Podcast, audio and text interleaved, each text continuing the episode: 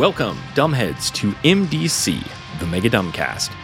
In this series, we're examining every single goddamn page of Alien Hunger, a quick start adventure for Vampire the Masquerade, to determine what is the dumbest thing on that page. Every episode is one page, every episode is short. If you'd like to play along at home, this is 1991's Alien Hunger, the official PDF release from White Wolf. Tonight we're discussing page 55 of Alien Hunger, and uh, we're beginning the pre-gens section. So we're going to be looking at character sheets and profiles for all of the members of Vampire Drama Club, except of course for original character Sir Allnut Bloodworth, who as an original character is not in this book. The section starts with Monica Belhurst, and I have a difficult confession to make. I may be attracted to Monica Belhurst.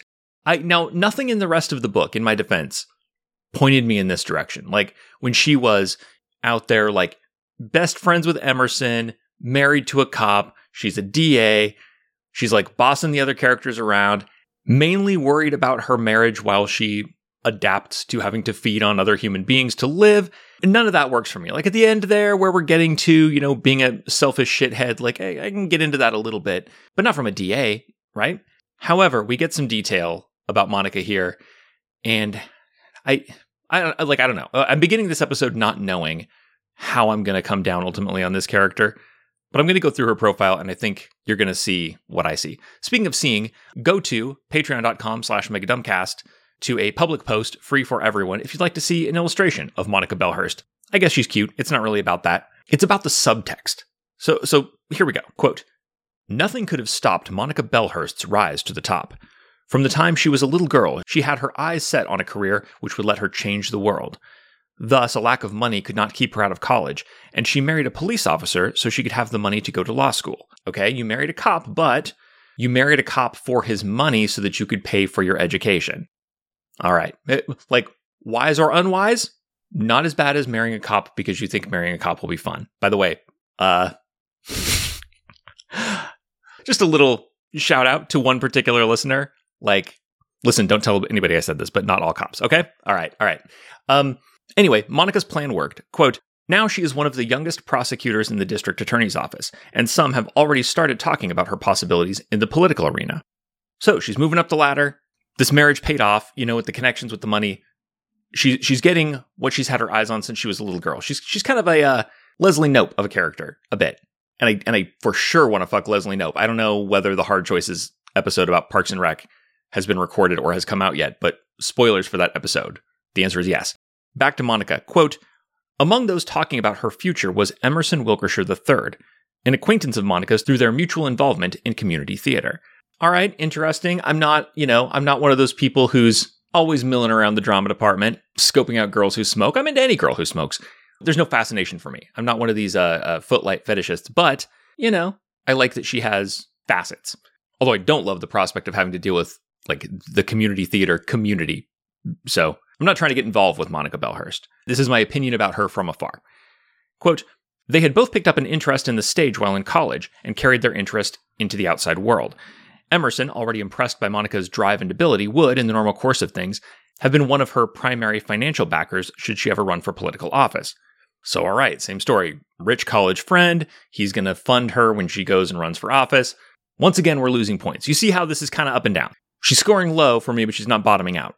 Quote, her primary relationship is with her husband, Vince, who has been deeply devoted to her through their eight years of marriage. It's an interesting way to put it. Not, her primary relationship was with her husband, Vince, to whom she has been deeply devoted throughout their eight years of marriage. Not, her primary relationship is with her husband, Vince, to whom she has been happily married for eight years. No, no. He has been devoted to her for eight years. Important distinction. Quote, they both share an interest in theater, he as a stage technician, and spend most of their free time together. Monica has also become very close to her boss, the DA, in recent weeks, spending most nights together until midnight working on an important case. Hmm, an important case, you say, until midnight, you say. With your boss, the DA, you say, now that you have been educated as a lawyer and you are seeking to advance within the district attorney's office and later city politics. Spending a lot of time with the boss. All right. I'm sure this all makes perfect sense to your husband, whom you married so he could put you through school. Quote, she first met the vampire who embraced her following a community theater production of Romeo and Juliet. He approached her and Emerson, she had played Juliet and Emerson played her father, after the final show and praised them for their talents on and off stage. It's very weird. It's a weird thing to do, Louis Pastor, to go to a community theater production of Romeo and Juliet and go up to the actors afterward and be like, I loved you as Juliet. I loved you as Juliet's father. And also, I'm very familiar with you off stage. I know all about your life. Quote, Monica's position is an interesting one.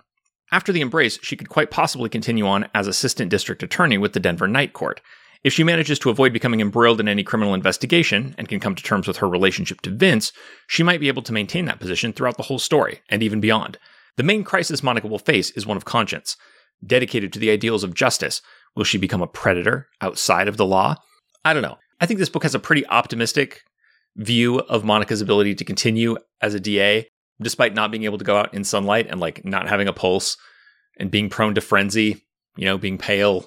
I think there are a lot of impediments to her continuing as an assistant district attorney, especially an ambitious, like rising district attorney.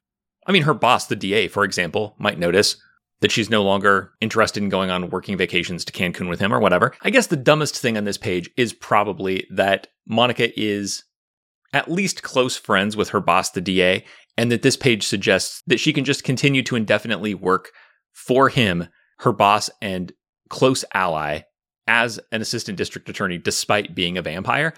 Uh, that's probably the dumbest thing. What I'm maybe more interested in today is what are we meant to take from the subtext here? Because we know that she married her husband for money and not just money, but money for self advancement, right? So that she could go to law school. And that it, it's interesting. Like it says that he cares about her, but not really vice versa. Like she's in community theater and he does like, he's a stage technician, but he doesn't get involved in performing. Not like Emerson, her longtime college friend, who seems to share many more interests uh, and personality traits with her. And, you know, they've like stayed tight since college. They're in plays together.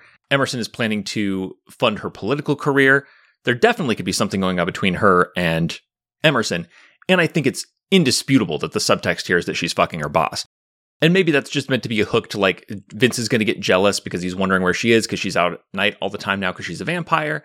I can see that. But I think the obvious interpretation is that she, because she actually has her boss as an ally. Um, you know, she has two dots of the ally background, and one of her allies is her husband, one is her boss. There is a very close relationship there.